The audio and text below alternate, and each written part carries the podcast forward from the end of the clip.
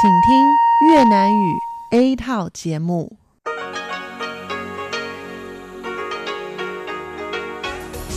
Đây là đài phát thanh quốc tế Đài Loan RTI.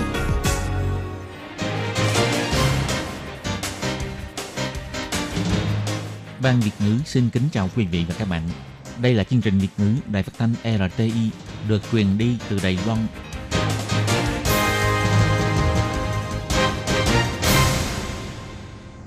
Các bạn thân mến, Hải Ly xin chào các bạn. Hôm nay thứ Tư, ngày 29 tháng 1 năm 2020, tức ngày mùng năm Tết Canh Tý. Hoan nghênh các bạn đến với chương trình phát thanh của Ban Việt ngữ, Đài Phát thanh Quốc tế Đài Loan RTI với các nội dung như sau. Mở đầu là bản tin thời sự Đài Loan, bài chuyên đề. Tiếp theo là các chuyên mục tiếng Hoa cho mỗi ngày, cẩm nang sức khỏe và sau cùng là chuyên mục ống kính rộng. Các bạn thân mến, để mở đầu cho chương trình, trước hết, Hải Ly xin mời các bạn cùng theo dõi nội dung tóm lược các tin chính của bản tin thời sự hôm nay. Xuất hiện ca đầu tiên bị lây nhiễm trong nước, tăng tổng số ca được xác nhận bị viêm phổi do virus corona mới tại Đài Loan thành 8 ca. Thị sát tình hình phòng dịch tại sân bay, theo Bộ trưởng Bộ Y tế Phúc Lợi Trần Thời Trung, du khách nếu không hợp tác sẽ bắt giữ xử lý theo luật.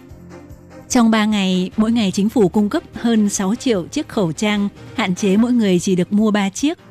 Đề cương chương trình 12 năm giáo dục quốc dân cơ bản với sự sáng tạo và kỹ năng nghề, đào tạo ra những nhân tài mang vinh dự về cho Đài Loan. Theo điều tra, trong đợt đổi việc mới sau dịp nghỉ Tết, các ngành được yêu thích nhất gồm thông tin điện tử, phần mềm và bán dẫn. Biển hoa tại xã Thích Đồng, huyện Vân Lâm tranh nhau đua sắc vào dịp Tết. Các bạn thân mến, và bây giờ Hải Ly xin mời các bạn đến với nội dung chi tiết của bản tin Thời sự Đài Loan hôm nay.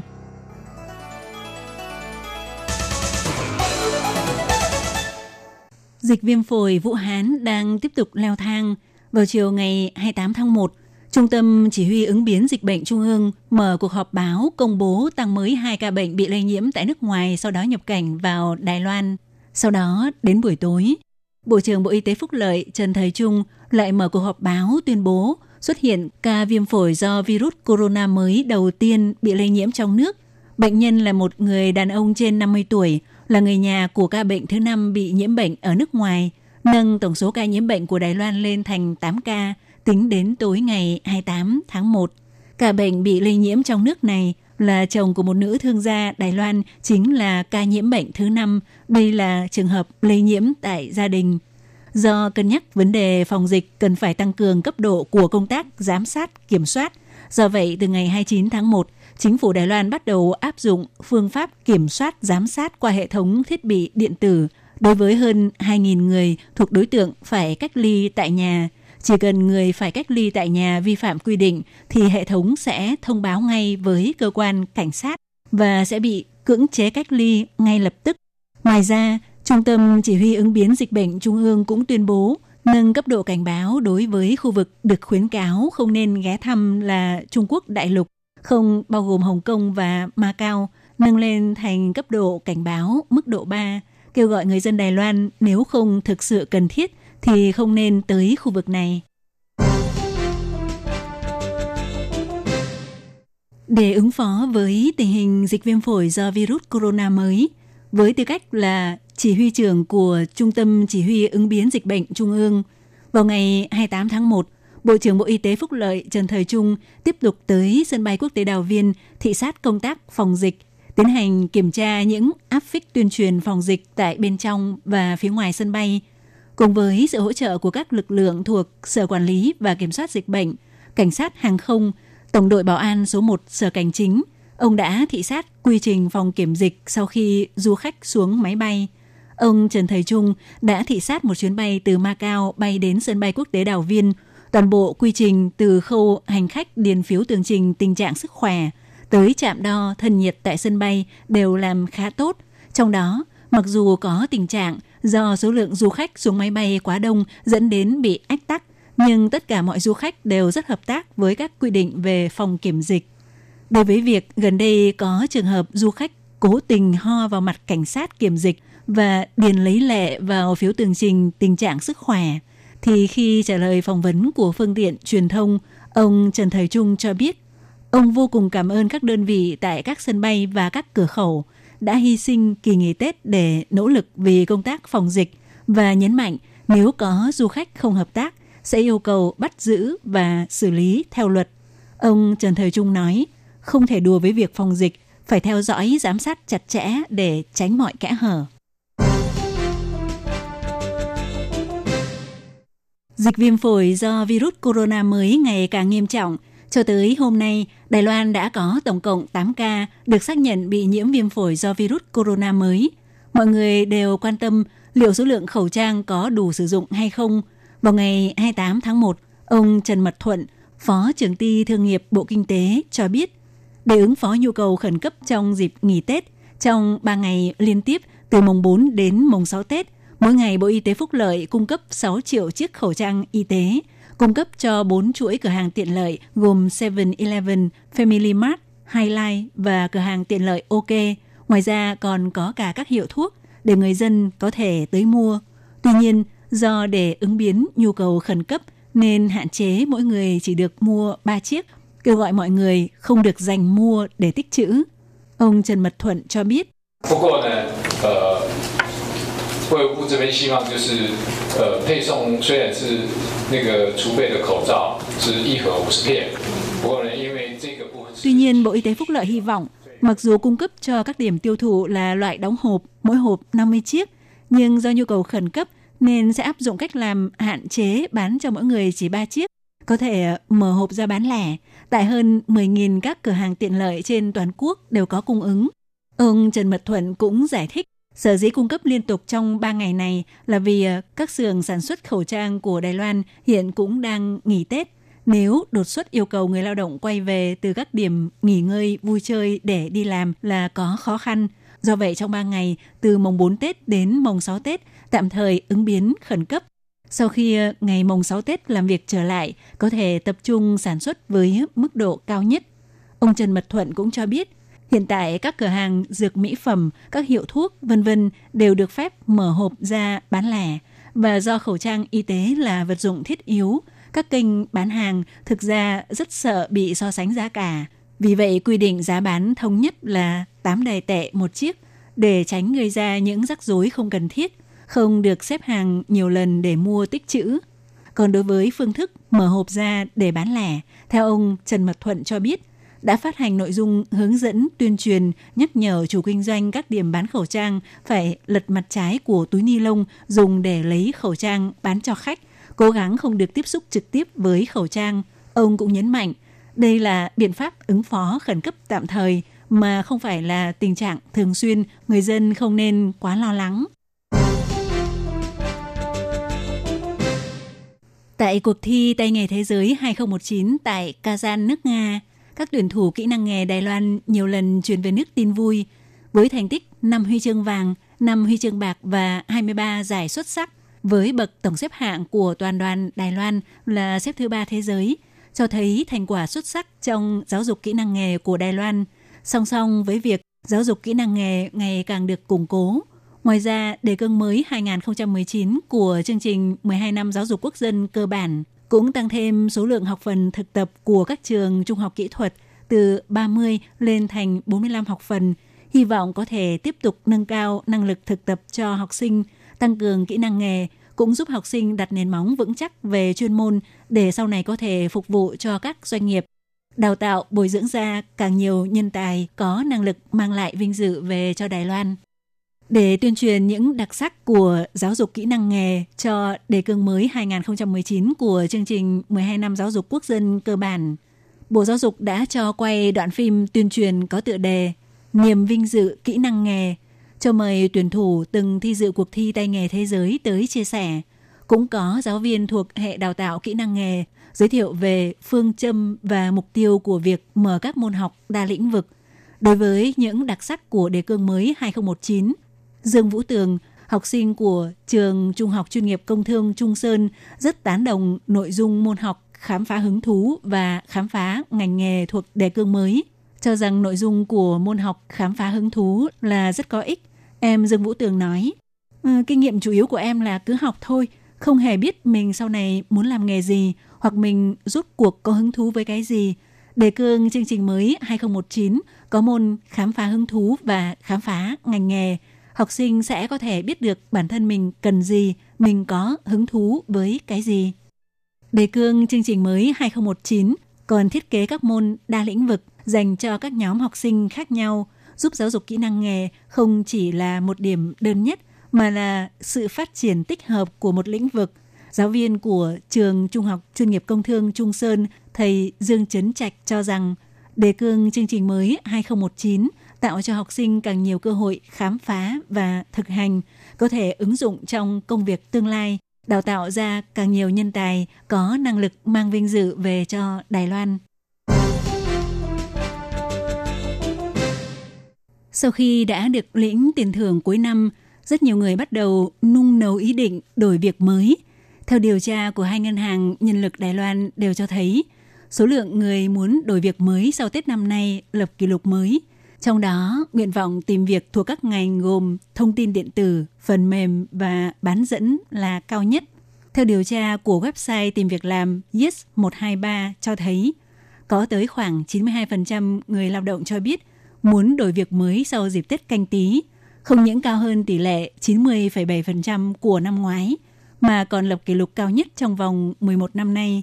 Ngoài ra, theo điều tra của Ngân hàng Nhân lực 104 cũng phát hiện, vào trước Tết âm lịch có khoảng 146.000 người cưỡi lừa đi tìm ngựa, tức muốn tìm à, cơ hội việc làm tốt hơn, lập kỷ lục cao nhất trong vòng 5 năm nay về số lượng và tập trung vào các ngành nghề chủ yếu bao gồm thông tin điện tử, phần mềm, bán dẫn, ngành chế tạo nói chung và ngành bán lẻ. Người phát ngôn của website tìm việc làm Yes123 Dương Tông Bân phân tích, năm nay nhờ có phong trào doanh nghiệp Đài Loan quay về đầu tư trong nước đã thúc đẩy làm gia tăng nhu cầu tìm người. Hiện tại xem ra nhu cầu tuyển dụng của doanh nghiệp sau đợt Tết cũng cao. Ông Dương Tông Bân nói, do cuộc chiến thương mại quốc tế không những chỉ có hiệu ứng chuyển đổi đơn hàng mà một số doanh nghiệp Đài Loan cũng quay về nước mở xưởng. Nhu cầu trong nước, sự tăng trưởng mức lương cũng thúc đẩy tiêu dùng dân sinh và sức tăng trưởng khách du lịch. Các nhà máy sản xuất trong nước và xuất khẩu đều cùng lúc mở rộng quy mô tuyển nhân viên, khiến cho phong trào tuyển dụng sau Tết sẽ nóng lên. Còn theo Tổng Giám đốc của Ngân hàng Nhân lực 104 Hoàng Vu Thuần phân tích, năm 2020, nền kinh tế chung ổn định, các ngành bán dẫn, ICT đều tương đối lạc quan. Thêm vào đó là do sự ra đời của 5G, nhu cầu nhân tài của các lĩnh vực Big Data, trí tuệ nhân tạo AI tiếp tục gia tăng, làn sóng đổi việc mới sau Tết của Đài Loan sẽ khá sôi nổi. Một biển hoa bướm trắng xóa đẹp tuyệt vời đung đưa theo gió. Bên cạnh còn có những cánh đồng hoa bướm hồng và hoa hướng dương vàng tươi cùng đua sắc. Biển hoa rực rỡ sắc màu này tại xã Thích Đồng, huyện Vân Lâm có diện tích 33 hectare Giữa biển hoa, lung linh còn đặt một khung biêu thiệp thật lớn để mọi người chụp ảnh check-in. Theo một du khách cho biết, năm nay hoa nhiều hơn, năm ngoái không nhiều như vậy. Phía đằng kia còn có những chiếc ống tròn được làm bằng cỏ, tạo hiệu quả thị giác khá đẹp. Xã Thích Đồng, huyện Vân Lâm đã tổ chức lễ hội hoa Thích Đồng liên tục trong vòng 11 năm. Ở mảnh đất trống bên cạnh năm nay còn cho đặt những chiếc ống tròn rất to được bện bằng cỏ, Người lớn rất thích chụp hình, còn trẻ em thì thích thú trèo lên, trèo xuống những chiếc ống cỏ. Theo xã trưởng xã Thích Đồng, ông Lâm Tĩnh Côn cho biết, vào tuần trước Tết hoa đã bắt đầu nở dần, trong mấy ngày mùng 2, mùng 3 và mùng 4 Tết là lúc biển hoa nở rộ đẹp nhất. Một biển hoa bát ngát với những cánh hoa bướm và hoa hướng dương nở rộ, vừa giúp mọi người có thể du xuân ngắm cảnh vào dịp Tết, vừa thúc đẩy phát triển kinh tế địa phương. Các bạn thân mến, Vừa rồi các bạn vừa theo dõi bản tin Thời sự Đài Loan do Hải Ly biên tập và thực hiện vào ngày mùng 5 Tết canh tí. Nhân dịp đầu xuân, Hải Ly xin chúc các bạn và toàn thể gia đình một năm mới an khang, thịnh vượng, vạn sự như ý. Và sau đây, Hải Ly xin mời các bạn tiếp tục theo dõi những nội dung còn lại của chương trình hôm nay. Hải Ly cũng xin phải nói lời chia tay với các bạn tại đây. Thân ái, chào tạm biệt. Bye bye.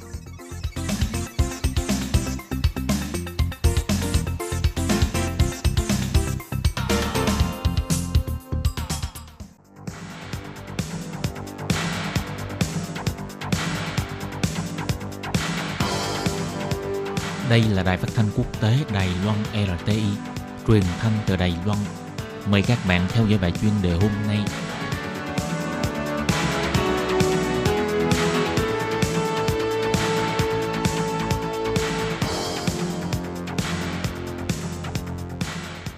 Hello, tôi Kim xin kính chào các bạn. Hoan nghênh các bạn đã đến với bài chuyên đề ngày hôm nay.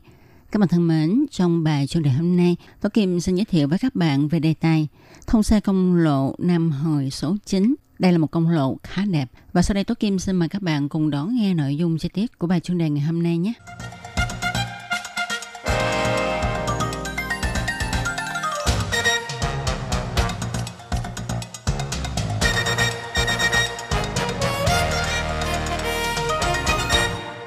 Các bạn thân mến, như chúng ta đều biết, công lộ Nam Hồi số 9 dài 45 km qua 17 năm cải thiện, mở rộng, này đã thông xe toàn tuyến vào trước Noel năm 2019 và nó đã thu ngắn khoảng cách qua lại giữa Đài Đông và Bình Đông, rút ngắn được hơn 30 phút đường xe cho chuyến đi so với công lộ cũ. Điều quan trọng hơn hết là tuyến đường sinh mệnh liên thông từ phía nam Đài Loan sang phía đông Đài Loan và ngược lại không còn bị đứt đoạn nữa. Từ đó, người dân địa phương không còn phải cực khổ khi muốn về quê nhà của mình. Công lộ Nam Hồi là một con đường trọng yếu nối Đài Đông và phía nam Đài Loan. Nó men theo tỉnh lộ số 9 từ thành phố Đài Đông đi qua Thái Ma Lý, Hương Đại Vũ, thôn Đạt Nhân, rồi xuyên qua mạch núi Trung ương – tiếp nối với Hương Sư Tử, Bình Đông và sau cùng kết thúc tại Hương Phương Sơn, Phong Cảng. Toàn tuyến dài 100 km. Vào năm 2009, sau khi cơn bão Marakot tràn vào Đài Loan, hủy hoại con đường ngang ở phía nam, thì ngoài tuyến xe lửa ra, công lộ Nam Hồi đã trở thành con đường sinh mệnh duy nhất từ Hoa Liên qua lại với Cao Hùng và Bình Đông. Do đó, mỗi ngày có hơn 10.000 lượt xe lớn nhỏ thông qua công lộ này đã khiến cho nơi đây thường xảy ra tai nạn làm tắc đường. Nhất là khi xe tải lớn bị lật hay xảy ra sự cố nghiêm trọng, thì việc xử lý sự cố cũng phải mất mấy tiếng đồng hồ cho đến cả buổi. Và như vậy thì cũng đồng nghĩa là xe sẽ bị kẹt cứng không đi lại được. Tất cả mọi người đều phải ngồi trong xe. Lại nữa, nếu đoạn xe bị kẹt lại ở ngay vùng núi thì càng lo lắng hơn vì nếu có mưa thì sẽ dễ bị sạt lở đất hay xảy ra chuyện ngoài ý muốn. Do đó, các ngành liên quan phải nhanh chóng giải quyết sự cố để cho xe có thể lưu thông hoặc là hướng dẫn mọi người đưa xe đến nơi an toàn hơn. Tuy nhiên, do lưu lượng xe quá lớn, có khi kẹt đến 2, 3 cây số, có đến mấy trăm chiếc xe nên việc bạn chỉ huy, hướng dẫn cho xe quay đầu vân vân là một việc không dễ dàng chút nào. Không những là như vậy mà công lộ Nam Hồi còn nằm ở sát bờ biển Thái Bình Dương tuyệt đẹp, nhưng cũng thường hay bị ảnh hưởng bởi những cơn bão. Những trận mưa to khiến cho nó bị những con sóng mạnh nuốt chửng. Lúc đó khổ nhất là công lộ bị sạt lở vào lúc nửa đêm. Mặc dù đường lộ tối thui, nhưng những người xử lý vẫn phải đến hiện trường ngay lập tức để thông đường cho xe chạy. Để cho công lộ Nam Hồi không còn bị đứt đoạn vì thiên tai hay do các nhân tố khác, vào năm 2002, chính phủ Đài Loan cho quy hoạch công trình cải thiện và nới rộng công lộ này và năm 2011 thì bắt đầu thực hiện công trình. Qua 17 năm xây dựng công trình với kinh phí gần 28 tỷ đài tệ, tuyến đường Nam Hồi mới dài 45,6 km đã liên tục thông xe từng đoạn và đến ngày 23 tháng 12 năm 2019 thì thông xe toàn tuyến Việc này cũng khiến cho đoạn đường từ Hương Lan đến Thảo Bộ vốn dài 54 km, nay rút ngắn bớt 8,4 km. Công lộ năm hồi mới này còn khiến cho người ta kinh ngạc bởi cầu Kim Lôn. Do cây cầu này vượt qua cửa sông Kim Lôn, chạy dọc theo núi Đại Vũ, cùng hòa nhập với trời xanh biển rộng phía trước, khiến cho người ta mường tượng thấy nó như là con rồng đạp sóng đi qua. Do đó, cây cầu mới này được cư dân mạng của Đài Loan cho rằng đây là cây cầu đẹp nhất Đài Loan và đứng thứ ba trong 10 công lộ đẹp nhất Đài Loan. Ngoài ra công lộ này còn có cầu An Sóc, cũng được ví là con rồng ẩn mình trong rừng núi. Các bạn thân mến, các bạn vừa đón nghe bài chương trình ngày hôm nay do Tố Kim biên soạn thực hiện. Tố Kim xin chân thành cảm ơn sự chú ý theo dõi của các bạn. Thân chào tạm biệt các bạn. Bye bye.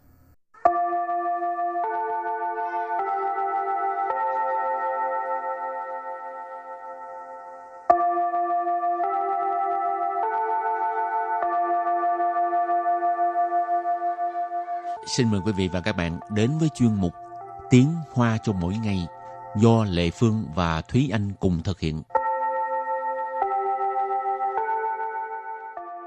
Thúy Anh và Lệ Phương xin kính chào quý vị và các bạn. Chào mừng các bạn đến với chuyên mục Tiếng Hoa cho mỗi ngày. Thúy Anh có thói quen à, đeo đồng hồ không? Ừ, lâu lâu thì cũng có đeo.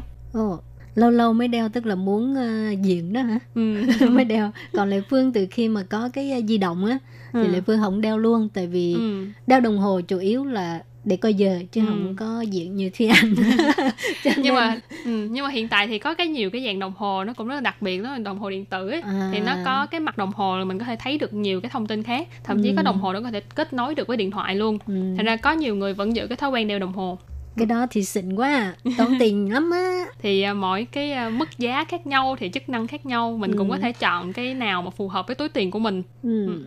rồi mà hôm nay tại sao nhắc tới đồng hồ tại vì bài học hôm nay chủ đề là nói về thời gian ừ. Ừ. thì uh, trước tiên mình làm quen với những từ nói về uh, giờ nè phút này giây ừ. nè tiền tiền tiền giờ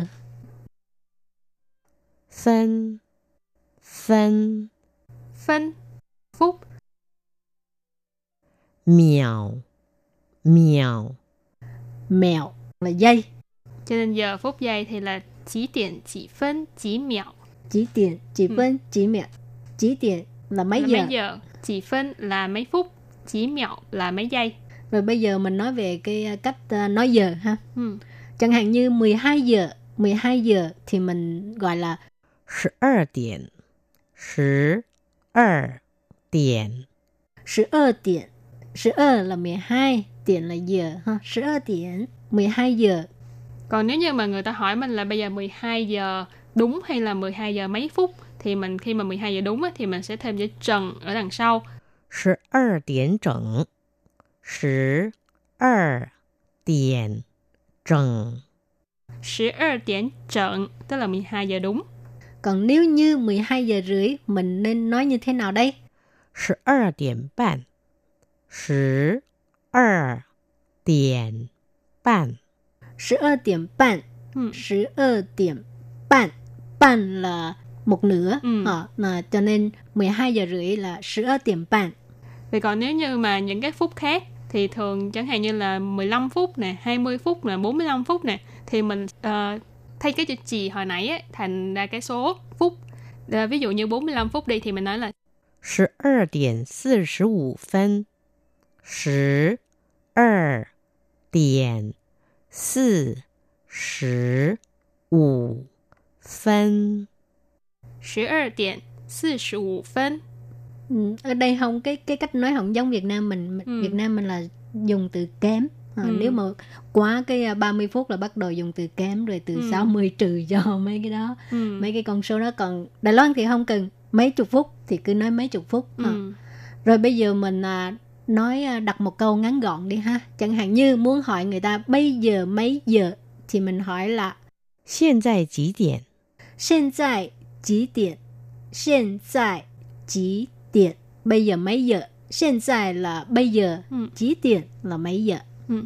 Vậy thì nếu như ví dụ như bây giờ là 12 giờ đi thì mình sẽ nói là hiện tại 12点现在12点现在12点hiện tại hồi nãy chị Lê Phương có nói là bây giờ 12 điểm là 12 giờ mình bây giờ mình uh, áp dụng cho những cái uh, cái cái cái giờ hả hồi nãy ừ. mình học hồi nãy mình có học 12 giờ đúng ừ. là 12 điểm trận 12 điểm trận à, còn bây giờ trả lời bây giờ 12 giờ đúng thì tiếng ừ. Hoa gọi là hiện tại 12点整现在12点整现在12点整 bây giờ 12 giờ đúng còn nếu như nói là bây giờ 12 giờ rưỡi thì mình sẽ nói là hiện tại 12点半现在12点半 bây giờ 12 giờ rưỡi ừ, và cái cuối cùng 12 giờ 45 phút thì tiếng Hoa gọi là hiện tại 12点45分 现在十二点四十五分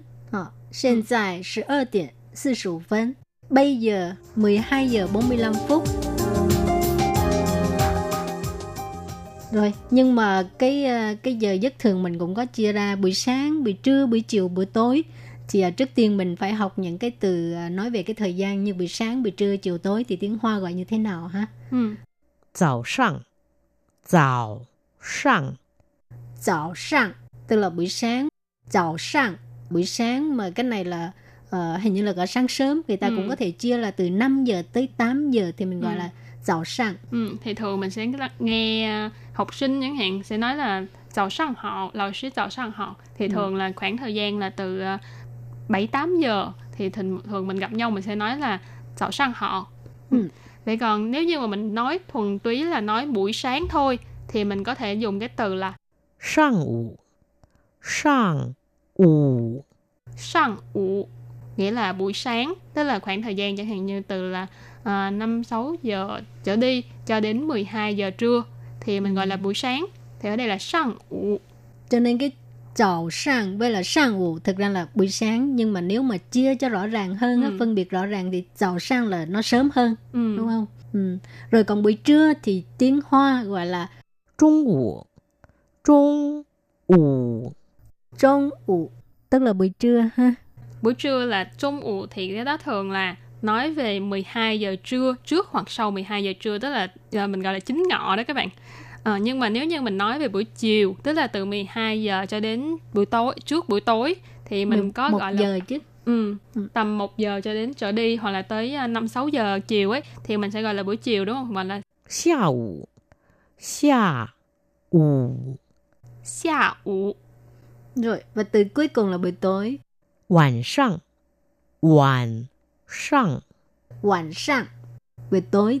Rồi bây giờ mình nói về cái thời gian chẳng hạn như hẹn ai đó Ừ. mà giờ buổi sáng hay là buổi tối thì nên nói như thế nào thêm cái buổi sáng thêm ở Ừ. đâu ở trước hay là đằng sau con số ha chẳng hạn như bây giờ là 8 giờ sáng Ừ. 8 giờ sáng thì mình gọi là 早上八点，早上 八点， chào sang 3 điểm Ừ. chào sang 3 điểm hoặc là hồi nãy ờ, Thúy Anh có nói buổi sáng là sang ngủ Ừ. thì mình cũng có thể nói là 上午八点，上午八点， sang ngủ 3 điểm tức là 8 giờ sáng Vậy còn nếu như mà mình nói à, 12 giờ trưa, 12 giờ trưa thì mình sẽ nói là 中午十 二点，中午十二点， trung ủ 12 điểm, 12 giờ trưa. Hảo, còn 3 giờ chiều thì cái buổi cái buổi chiều mình để đằng trước rồi đằng Ừ. sau là giờ 下午三点，下午三点， 下午 3 điểm Ừ. tức là 3 giờ chiều Còn nói về buổi tối thì cũng giống vậy thì chúng ta sẽ đặt giờ ở đằng sau. Mình nói là tối, 8 giờ tối đi thì mình nói là 晚上八点， 晚上八点， 晚上 3 điểm, 8 giờ tối. Ừ, thật ra cũng rất là đơn giản ha Ừ. các bạn chỉ cần nhớ cái ờ, ngữ Thứ pháp tự. nó đảo ngược Ừ. thôi rồi bây giờ mình à, đặt câu ha Ờ, chẳng hạn như hỏi bây giờ mình mấy giờ gặp nhau Ừ. thì tiếng Hoa mình gọi là 我们几点见面？我们几点见面 mình mấy giờ gặp nhau 我们 tức là mình chúng mình uh, chỉ tiền hồi nãy mình có học rồi là mấy giờ 见面见面 là gặp nhau Ừ. Chẳng hạn như mình nói là mình hẹn 8 giờ sáng thì câu trả lời là 我们约早上八点，好吗？我们约早上8点好吗? Ở đây 我们 là chúng ta, 约 là hẹn, 早上 mình có nói là buổi sáng, 8 điểm là 8 giờ, hào má ở đây là từ để hỏi, tức là được không? Tức là câu này là mình hẹn 8 giờ sáng được không? Hay là mình hẹn 8 giờ sáng nhé? ừ, rồi các bạn cũng có thể áp dụng vào những cái ờ, thời gian khác chẳng hạn Ừ. như hồi nãy mình có học là 3 giờ chiều thì 3 giờ chiều là 下午3点 Ừ. cho nên mình hẹn vào 3 giờ chiều nhé thì mình nói là 我们约下午三点，好吗？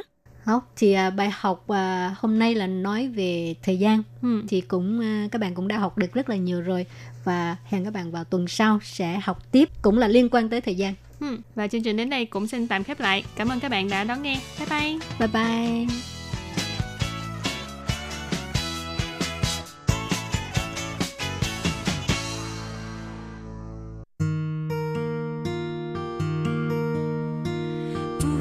无限的爱向全世界传开，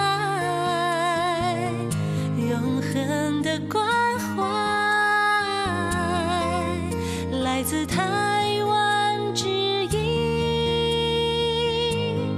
RTI。Quý vị đang đón nghe chương trình Việt ngữ Đài RTI truyền thanh từ Đài Loan. Mời các bạn theo dõi tiết mục Cẩm nang sức khỏe do Tố Kim thực hiện. Tiết mục Cẩm nang sức khỏe sẽ cung cấp những thông tin về sức khỏe cho các bạn tham khảo, chăm sóc tốt sức khỏe mình.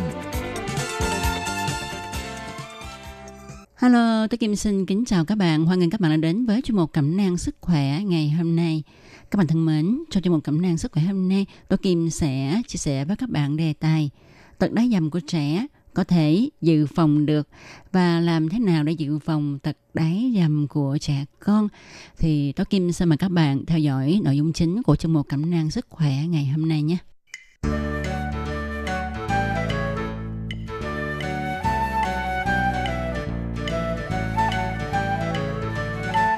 Các bạn thân mến, trẻ con tối ngủ thường hay đáy dầm làm cho cha mẹ vô cùng khổ não. đáy dầm là tình trạng tiểu tiện không tự chủ trong khi ngủ. Nói chung đá dầm ở trẻ con dưới 5 tuổi thì không phải là điều đáng lo ngại vì lúc này trẻ vẫn đang hoàn thiện khả năng kiểm soát bàng hoàng của mình. Nếu đến 5 tuổi mà trẻ vẫn chưa hết tật đá dầm thì chúng ta nên cẩn thận coi chừng trẻ mắc chứng tiểu đêm đó nha. Theo một nghiên cứu của Mỹ cho thấy khoảng 9% trẻ em trong cộng đồng mắc chứng đá dầm. Khi lên 5 tuổi, khoảng 20% trẻ em mắc chứng này, để lại giảm xuống còn 1% ở tuổi 16 đã dầm tự khỏi cùng với thời gian. Mỗi năm khoảng 15% trẻ em thoát khỏi tình trạng này mà không cần điều trị. Tuy nhiên, nếu không điều trị, một số trẻ sẽ đá dầm suốt đời. Nhưng cũng căn cứ theo nghiên cứu của Mỹ phát hiện, các trẻ từng được bú sữa mẹ ít nhất 3 tháng trở lên thì tỷ lệ các em này mắc chứng đá dầm ít hơn là những trẻ không bú sữa mẹ. Do đó, các bác sĩ kiến nghị cha mẹ nên cho trẻ bú sữa mẹ để tránh cho trẻ bị đá dầm. Có nhiều bậc cha mẹ sáng dậy phát hiện con mình đã dầm, phản ứng đầu tiên là giận dữ, rồi sau khi thay quần áo dài giường vân vân thì lo sợ không biết là con mình mắc chứng gì. Ở phòng khám bệnh, có nhiều cha mẹ đưa con mình đang là học sinh tiểu học đến khám và hỏi về vấn đề trẻ đá dầm. Bác sĩ cho biết, trẻ đá dầm tức là chỉ những trẻ đã đến tuổi có thể tự mình khống chế việc tiểu tiện, nhưng tối ngủ lại tiểu ra giường mà trẻ không hay biết. Thông thường, trẻ được 5 tuổi thì thần kinh và bàng quang dần dần phát triển toàn diện. Do đó, nếu trẻ đã hơn 5 tuổi mà vẫn còn tình trạng đái dầm thì coi chừng trẻ mắc chứng trẻ con tiểu đêm. Đái dầm được chia làm hai loại, tiên phát và thứ phát. Đái dầm tiên phát là khi trẻ chưa bao giờ có khả năng giữ khô liên tục trong vòng 6 tháng. Đây là dạng đái dầm phổ biến nhất Đá dầm thứ phát là khi trẻ từng hoàn toàn khô ráo về đêm trong 6 tháng, nhưng sau đó lại đá dầm. Ở dạng thứ nhất, tức là đá dầm tiên phát, điều mấu chốt là tìm kiếm những thay đổi mới xảy ra như là căng thẳng tâm lý, thay đổi thể chất, chẳng hạn như là trẻ mắc bệnh nhiễm trùng tiết niệu hay đường tiểu, hay thay đổi tình huống, tức là thay đổi chế độ ăn uống hay là thói quen đi ngủ. Rõ ràng thì ở đây là khi mà có gì đó khác thường thì trẻ không quen và sẽ đi tiểu đêm. Bước đầu tiên để giải quyết vấn đề này là chúng ta tìm ra bất kỳ thay đổi nào trong cuộc đời của trẻ. Bác sĩ còn cho hay là trẻ con đáy dầm có rất nhiều nguyên nhân, bao gồm hệ tiết niệu chưa hoàn toàn phát triển, hệ thần kinh phát triển chậm, hình thái ngủ, bằng quang của trẻ chưa phát triển, di truyền. Cụ thể là về mặt di truyền thì đáy dầm tiên phát thường mang tính di truyền, nếu cha và mẹ từng đá dầm khi nhỏ, thì nguy cơ đá dầm của con cái sẽ là 77%.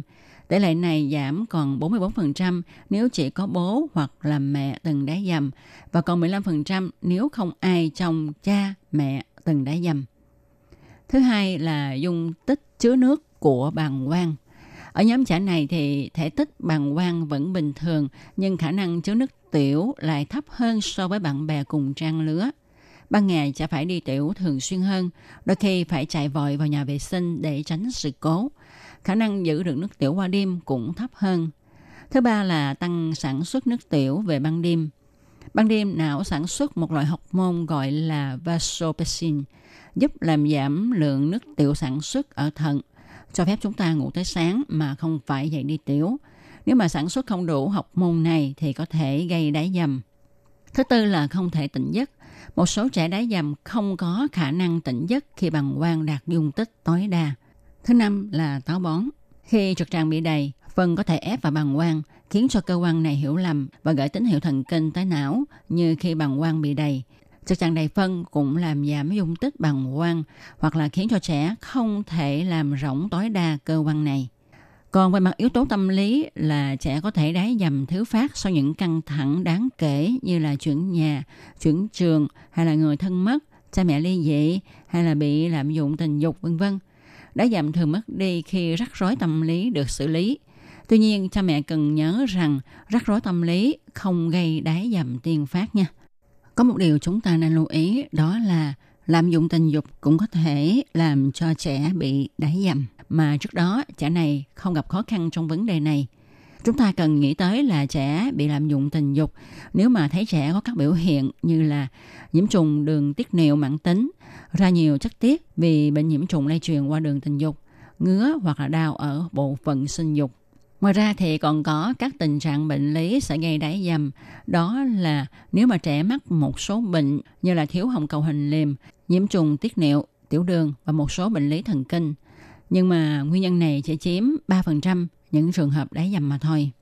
Các bạn có biết không, tỷ lệ uh, trẻ nam bị mắc chứng đáy dầm nhiều hơn là bé gái.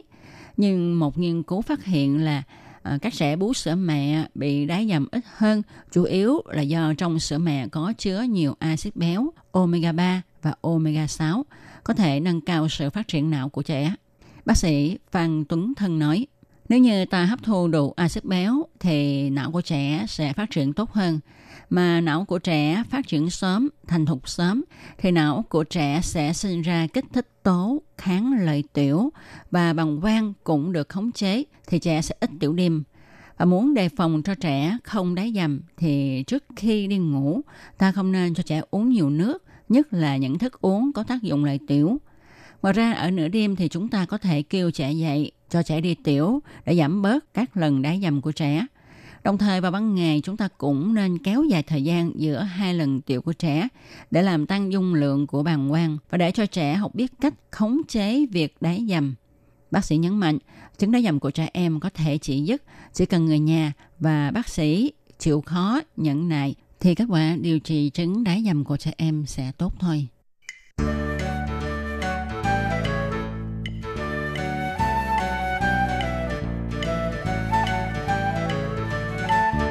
Các bạn thân mến, vừa rồi chúng ta đã cùng nhau tìm hiểu nguyên nhân gây đái dầm ở trẻ em. Thì sau đây chúng ta hãy cùng nhau tìm hiểu làm thế nào để điều trị chứng đái dầm của trẻ em nhé.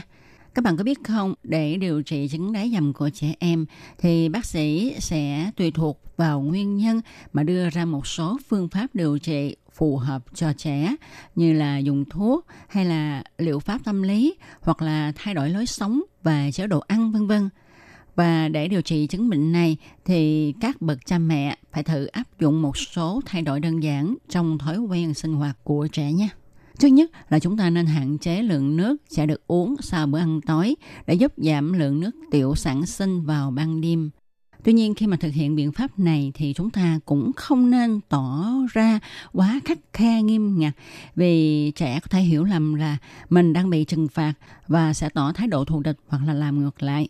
Và chúng ta cũng cần lưu ý là chúng ta phải cho trẻ uống đủ nước vào ban ngày để tránh tình trạng là trẻ thiếu nước nha chúng ta nên cho trẻ uống đủ nước để tránh tình trạng là trẻ quá khát tối thì uống quá nhiều và chúng ta phải luôn chuẩn bị sẵn cho trẻ một chai nước để mà uh, cho trẻ uống khi khát Ngoài ra thì chúng ta cũng đừng cho trẻ ăn uống những thực phẩm có chứa caffeine như là cà phê, cacao hoặc là sô-cô-la vào ban đêm. Chúng ta cũng không nên cho trẻ uống các loại nước ngọt có ga nha chúng ta hãy tập cho trẻ có thói quen đi vệ sinh đúng giờ. Và nếu trẻ nói không mắc tiểu, thì các bậc phụ huynh hãy khuyến khích trẻ đi theo đúng thời gian ha, tức là đúng lịch. Và chúng ta cho trẻ đi vệ sinh ít nhất hai lần trong 2 giờ trước khi trẻ ngủ nha. Một biện pháp để điều trị chứng đáy dầm của trẻ nữa đó là chúng ta phải đánh thức trẻ vào ban đêm để cho trẻ đi tiểu. Như khi nãy chúng ta có nhắc đến là trước khi đi ngủ vài giờ thì chúng ta nên ờ, đưa trẻ vào nhà vệ sinh đi tiểu vài lần rồi sau đó mới cho trẻ đi ngủ. Thì việc này sẽ khiến cho bàng quang của trẻ rỗng có thể chứa một lượng nước tiểu lớn hơn thì ờ, trẻ sẽ ít bị tiểu dầm hơn. Và vào nửa đêm ha, thì chúng ta ờ, đánh thức trẻ dậy cho trẻ đi tiểu. Thì đa số các trường hợp này trẻ sẽ đi tiểu trong trạng thái là nửa tỉnh nửa mê Do đó có một số bác sĩ cho rằng phương pháp này sẽ khiến cho tình trạng đá dầm của trẻ trở nên trầm trọng hơn. Lý do là thay vì để cho trẻ học cách nhận biết bằng quang đã đầy khi đang ngủ, Phương pháp này chỉ tập cho bàng quang tống nước tiểu ra ngoài vào khoảng thời gian nhất định mỗi đêm. Và một số bác sĩ coi đây là biện pháp đơn giản mà cha mẹ có thể áp dụng trong khi chờ đợi bé tự thoát khỏi chứng đá dầm. Rồi có một việc mà các bậc phụ huynh có con mắc chứng tiểu dầm đã lớn tuổi nên thực hiện, đó là chúng ta phải trò chuyện với trẻ về chứng này để cùng nhau tìm ra biện pháp khắc phục chứng đá dầm của trẻ các bậc phụ huynh nên khen ngợi trẻ khi mà trẻ có những biểu hiện cải thiện chứng tiểu dầm. Tuy nhiên chúng ta cũng đừng phạt trẻ nếu tình trạng đá dầm của trẻ vẫn không được cải thiện nhé. Các bạn có biết không, khi mà chúng ta la rầy trẻ về cái chứng đá dầm của trẻ không được cải thiện thì sẽ khiến cho tâm lý của trẻ càng lo sợ hơn. Mà khi trẻ càng lo sợ hơn thì trẻ sẽ càng không thể nào khống chế được và sẽ đá dầm nhiều hơn chúng ta phải suy nghĩ tích cực và trấn an trẻ. Và đây là một cái phương pháp rất là hữu ích đối với những trẻ đã lớn để đối phó với cái tình trạng đái dầm của trẻ các bậc cha mẹ cần chú ý khuyến khích trẻ trừ một phần trách nhiệm cho việc đái dầm như là đi tiểu đều đặn trước khi đi ngủ để quần áo bị ướt vào trong chậu giặt. Động viên và khen thưởng trẻ khi trẻ đã qua được một đêm khô ráo, giúp trẻ lập lịch theo dõi sự tiến bộ và dán cho trẻ những cái tấm hình ngộ nghĩnh cho mỗi đêm không đáy dầm. Chúng ta nên khuyến khích trẻ tăng lượng nước uống vào ban ngày. Hãy nghĩ về cảm giác bàng quang đầy nước tiểu, đáp ứng ngay với tín hiệu đầu tiên từ bàng quang và đi tiểu thiệt là hết trong mỗi lần tiểu tiện. Nếu được sự kiến nghị của bác sĩ thì chúng ta cũng nên đặt đồng hồ báo thức cho trẻ đá dầm. Thiết bị này sẽ giúp đánh thức trẻ khi mà trẻ đá dầm. Nó gồm hai phần chính. Một bộ phận là cảm nhận sự ẩm ướt được cài vào quần lót và chuông để đánh thức trẻ. Một số thiết bị có thêm khả năng rung, giúp đánh thức trẻ hiệu quả hơn. Và khi trẻ đáy dầm, nước tiểu sẽ kích hoạt bộ phận cảm biến, làm cho chuông kêu to, đánh thức trẻ dậy đi vệ sinh. Sau nhiều lần nghe chuông thì trẻ sẽ học được cách nhận biết các tín hiệu của bàng quang và tỉnh dậy trước khi đá dầm thì à, theo nghiên cứu cho thấy, đồng hồ báo thức mang lại hiệu quả cao nhất, lên đến 75% và tỷ lệ tái phát cũng thấp nhất so với các phương pháp điều trị truyền thống đá nhầm khác. Tuy nhiên, một số nhược điểm của phương pháp này là đòi hỏi rất nhiều công sức của trẻ và gia đình. Cả nhà phải thức giấc thường xuyên vào ban đêm trong suốt thời gian dài. Điều này thì không phải ai cũng có thể chấp nhận. Tùy theo trường hợp bác sĩ sẽ cho áp dụng liệu pháp điều trị tâm lý và đây là sự lựa chọn cho trẻ đái dầm thứ phát do những thay đổi hay chấn thương tâm lý trong cuộc đời hoặc là cho trẻ quá mức tự tin vì tật đái dầm của mình. Tóm lại thì chúng ta nên cho trẻ đi tiểu trước khi ngủ. Nếu mà trẻ lớn thì luyện tập bằng quang bằng cách tập nín tiểu. Phòng ngủ, phòng vệ sinh nên để sáng đèn, nhiệt độ trong phòng không lạnh quá 27 độ C Chúng ta cần đánh thức trẻ định kỳ vào ban đêm để trẻ đi tiểu, tránh để trẻ bị táo bón. Thuyết phục trẻ tin rằng trẻ có thể kiểm soát được và điều trị khỏi chứng đái dầm. Chúng ta phải khen thưởng khi trẻ không bị đái dầm để khích lệ tinh thần cho trẻ, giúp cho trẻ tin tưởng vào bản thân mình hơn. Các bạn thân mến, các bạn vừa đón nghe cho một cẩm nang sức khỏe ngày hôm nay với đề tài Tật đá dầm của trẻ em có thể điều trị khỏi do Tố Kim biên soạn và thực hiện. Tố Kim xin chân thành cảm ơn sự chú ý theo dõi của các bạn. Hẹn gặp lại các bạn vào trong một tuần tới cũng trong giờ này. Thân chào tạm biệt các bạn. Bye bye.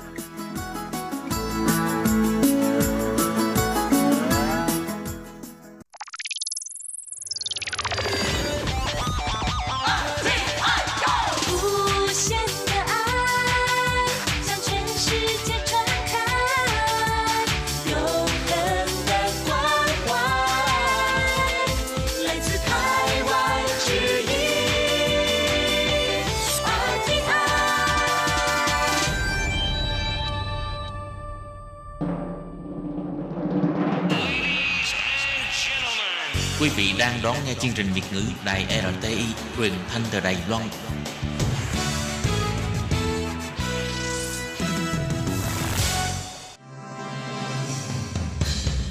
Hoan nghênh quý vị và các bạn đến với chuyên mục Ống kính rộng giới thiệu những thông tin Đài Loan liên quan tới ngoại giao, giáo dục, nông nghiệp, khoa học công nghệ, xã hội, vân vân do Hải Ly thực hiện.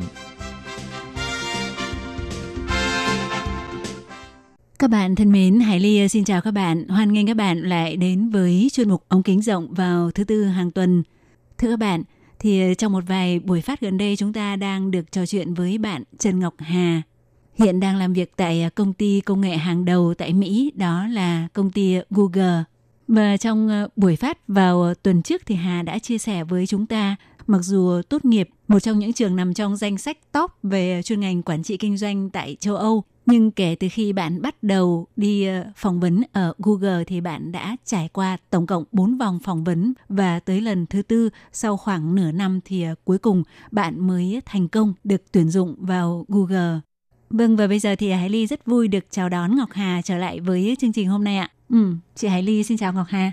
Dạ, em xin chào chị ạ. Ừ, Hà này, nối tiếp cho cái nội dung mà mình đang trò chuyện trong ờ, cái phần cuối của buổi phát tuần trước ấy thì ờ, em có thể chia sẻ cho mọi người là làm thế nào để em có thể củng cố được niềm tin cho mình và cuối cùng em đã được thông qua lần phỏng vấn thứ tư để ờ, trở thành nhân viên của Google và đạt được cái niềm mơ ước của em bấy lâu không? Như là em khiến cho bản thân em tin tưởng là cái công việc hiện tại của em rất tốt, có rất nhiều cơ hội, em không cần phải đi tìm một công việc mới cho nên lúc đi phỏng vấn thì thì em cũng vào với cái cái phong thái đấy với cái phong thái là tôi cũng đi phỏng vấn anh đấy chứ không phải là chỉ có mình anh đi phỏng vấn tôi đâu. Thì em cũng đi phỏng vấn rất là thoải mái. Thậm chí có những cái câu hỏi mà em không rõ là người ta đang hỏi gì thì em sẽ hỏi là um, có thể giải thích lại được không? Tại vì tôi cũng không hiểu bạn đang hỏi gì. Oh. em hỏi cái đó rất nhiều. Sau đó khi mà người ta giải thích thì em nói là ok cho tôi một phút đi để suy nghĩ. Chứ em không vội vàng trả lời ngay lập tức thì tất cả những cái đó nó à, chắc chắn là đã giúp em rất nhiều trong cái việc à, lấy được công việc đầu tiên với Google. Ồ. Và cái cái lần phỏng vấn thứ tư là cách cái lần phỏng vấn thứ nhất là bao lâu? Khoảng 6 tháng. 6 tháng. Vâng. Ừ. Và à, cái quá trình mà em à, coi như là nhờ bạn bè hỗ trợ để luyện tập phỏng vấn ấy thì tức là ngoài cái cái cái kinh nghiệm của bạn bè ra thì em có tham khảo những người mà đã từng phỏng vấn và đã từng à, được vào làm Google không? à, thực ra thì việc ở Google rất là nhiều, mỗi vị trí thì lại có những cái câu hỏi và cách phỏng vấn khác nhau.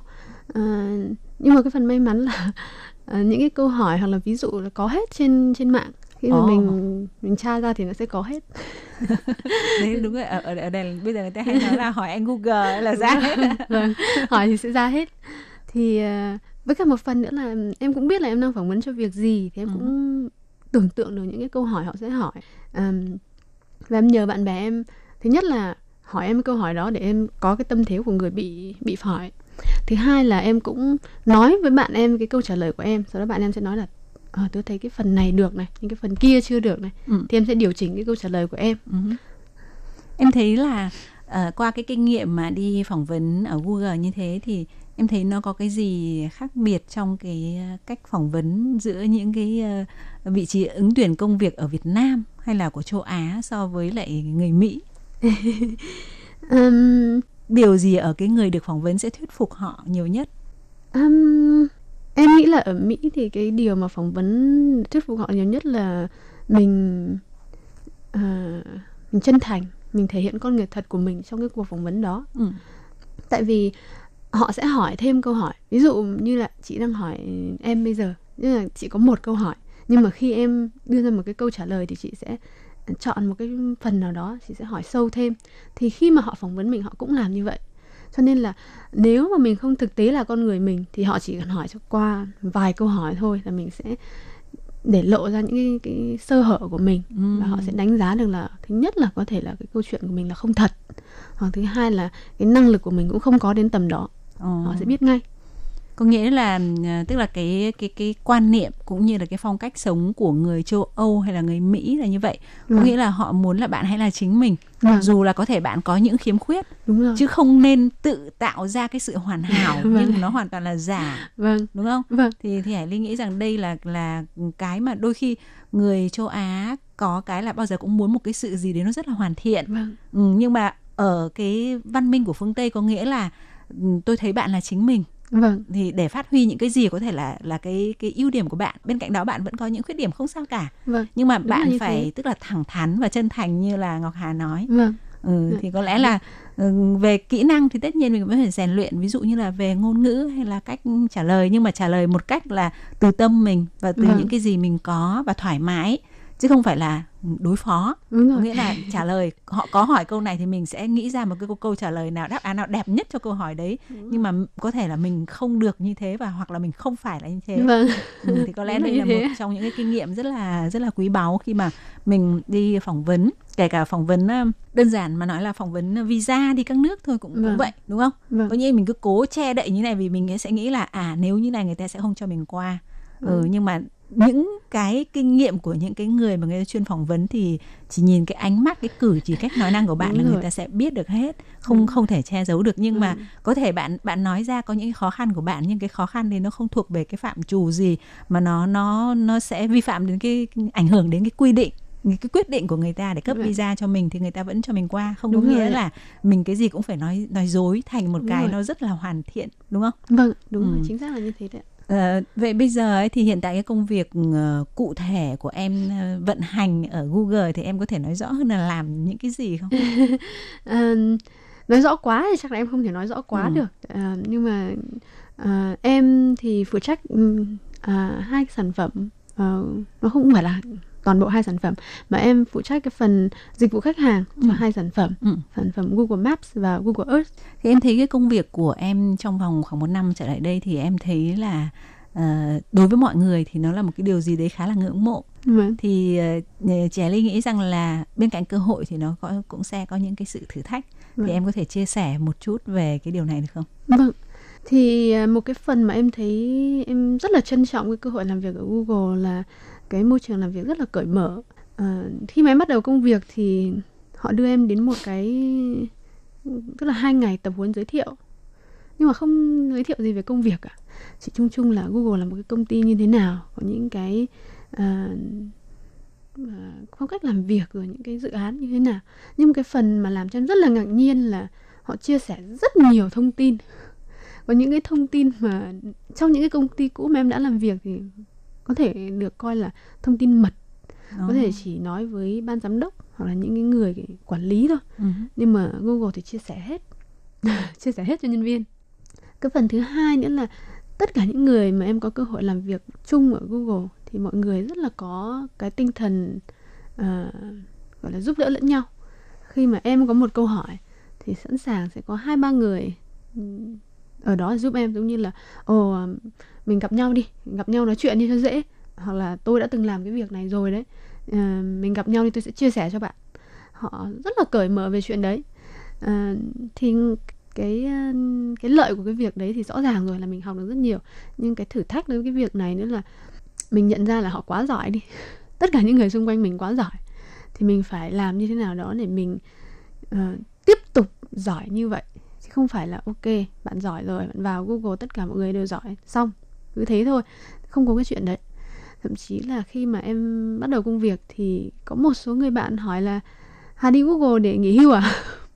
Tại vì ai ai cũng nghĩ là Tức là à, công việc quá lý tưởng rồi Công việc là lý tưởng rồi. sẽ sẽ giữ như vậy cho tới lúc có, cứ cố gắng làm ở đó cho tới lúc về hưu cho nên lúc về hưu thôi Ừ. thì ai cũng một số người nghĩ như vậy thì em cũng chia sẻ thật với bạn bè là không thực ra là không ai đến Google để nghỉ hưu cả. Dù là không muốn nhưng môi trường làm việc khá là cạnh tranh. Không phải là mọi người tranh đấu với nhau nhưng mà cạnh tranh là vì ai cũng giỏi và ai cũng muốn giỏi hơn nữa. Cho nên là uh, và vào một cái phần khác nữa là ai cũng làm việc của họ rất tốt nhưng mà họ, ai cũng muốn làm của việc của họ như là 10 lần tốt hơn nữa. Cho nên là nếu mình không chủ động mình không có một cái tinh thần cầu tiến như thế thì mình chắc chắn là mình sẽ tụt lại phía sau.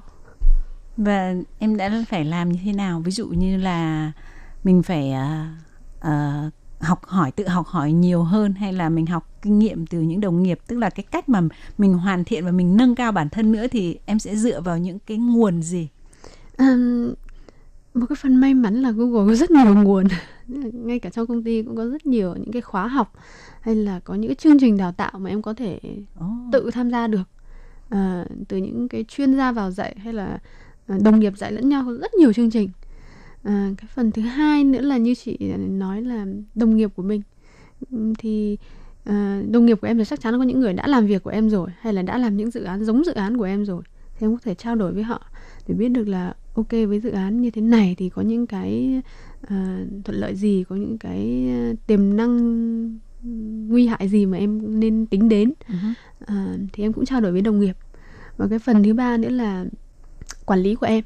Quản lý của em là, là một cái cái người mà sẽ gọi là chỉ đường chỉ lối cho mình. Tất nhiên là quản lý của em sẽ không nói với em là um, Hà ơi ngày mai cần làm việc này việc kia làm Tức như là thế họ này sẽ không um, hướng dẫn một cách cụ thể họ sẽ không mà. nắm tay mình Ừ. chỉ việc Ừ. nhưng mà ví dụ họ sẽ nói với mình là ồ Hà ơi có thể đi cái hướng này hơi lệch đừng đi bên phải bây giờ đi bên trái đi thì họ sẽ có những cái cái tín hiệu đó ừ. Vâng. Ừ. Vậy còn về cái mức đãi ngộ về cái chế độ của công ty nếu mà so với những cái mặt bằng những cái công ty mà em đã làm trước đó hoặc là so với những cái công ty công nghệ tương tự như vậy thì em có cảm thấy hài lòng hoặc là cảm thấy nó hơn rất nhiều so với những cái công ty công nghệ bình thường không?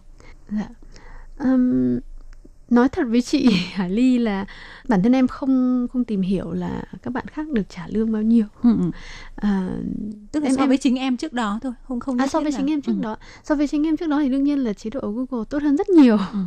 À, thì khi mà khi mà em có cái lời mời làm việc từ Google thì công ty cũ của em thì uh, sếp em cũng nói là bây giờ làm thế nào để giữ Hà ở lại thì em cũng nói với sếp là thực ra là hơi khó. Bây giờ lương của, của em tự nhiên được tăng gấp đôi. Và chắc là công ty cũ của mình thì không tức là đưa ra cái cái cái con số như vậy được. Ừ. cho nên là chắc là em phải đi thôi. Thì nói như vậy thì sẽ nghe giống như là em đi làm cho Google chỉ vì tiền. Thì nó cũng không phải là như thế.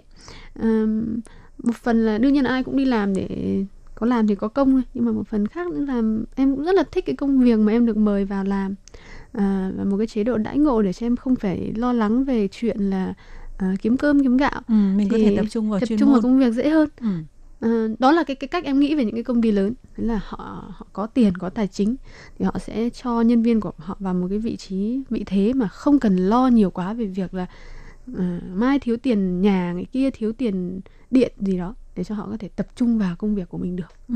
đấy là quan điểm của em À, vâng thì ờ, hôm nay Hải Ly rất là cảm ơn Ngọc Hà đã có những cái sự chia sẻ có thể nói là uh, không phải lúc nào cũng cũng cũng có được như vậy trên chương trình của Hải Ly và cũng xin chúc cho Ngọc Hà là sẽ tiếp tục uh, phát triển ngày càng vững vàng hơn, ngày càng uh, có nhiều cái sự tiến bộ hơn như là Ngọc Hà đã mong muốn ở một cái công ty mà có thể nói là công nghệ hàng đầu thế giới và là niềm mơ ước của mọi người và cũng hy vọng rằng là bạn có một cuộc sống thật là hạnh phúc thuận lợi ở trên đất nước Mỹ. Dạ, em à, xin cảm ơn chị. À, cảm ơn chị Hải Ly đã cho em một cái cơ hội được đến với đài đến với à, kênh của chị để chia sẻ những kinh nghiệm của em. À, hy vọng là kinh nghiệm này sẽ à, là cái gì đó bổ ích cho các bạn à, muốn tìm cơ hội sống và làm việc ở nước ngoài. À, cuối cùng thì xin chúc chị Hải Ly một năm mới. À, thật là nhiều những điều thú vị những cái điều mới mẻ sẽ sẽ đến với chị à, và cái cái kênh phát thanh của chị cảm ơn chị Vâng, à, và trước khi chia tay với Ngọc Hà cùng với mọi người thì Hải Ly cũng xin chúc cho Ngọc Hà cùng tất cả các bạn à, thính giả một năm mới an khang, thịnh vượng, gia đình hạnh phúc và vạn sự như ý. Thân ái chào tạm biệt Ngọc Hà và các bạn. Bye bye.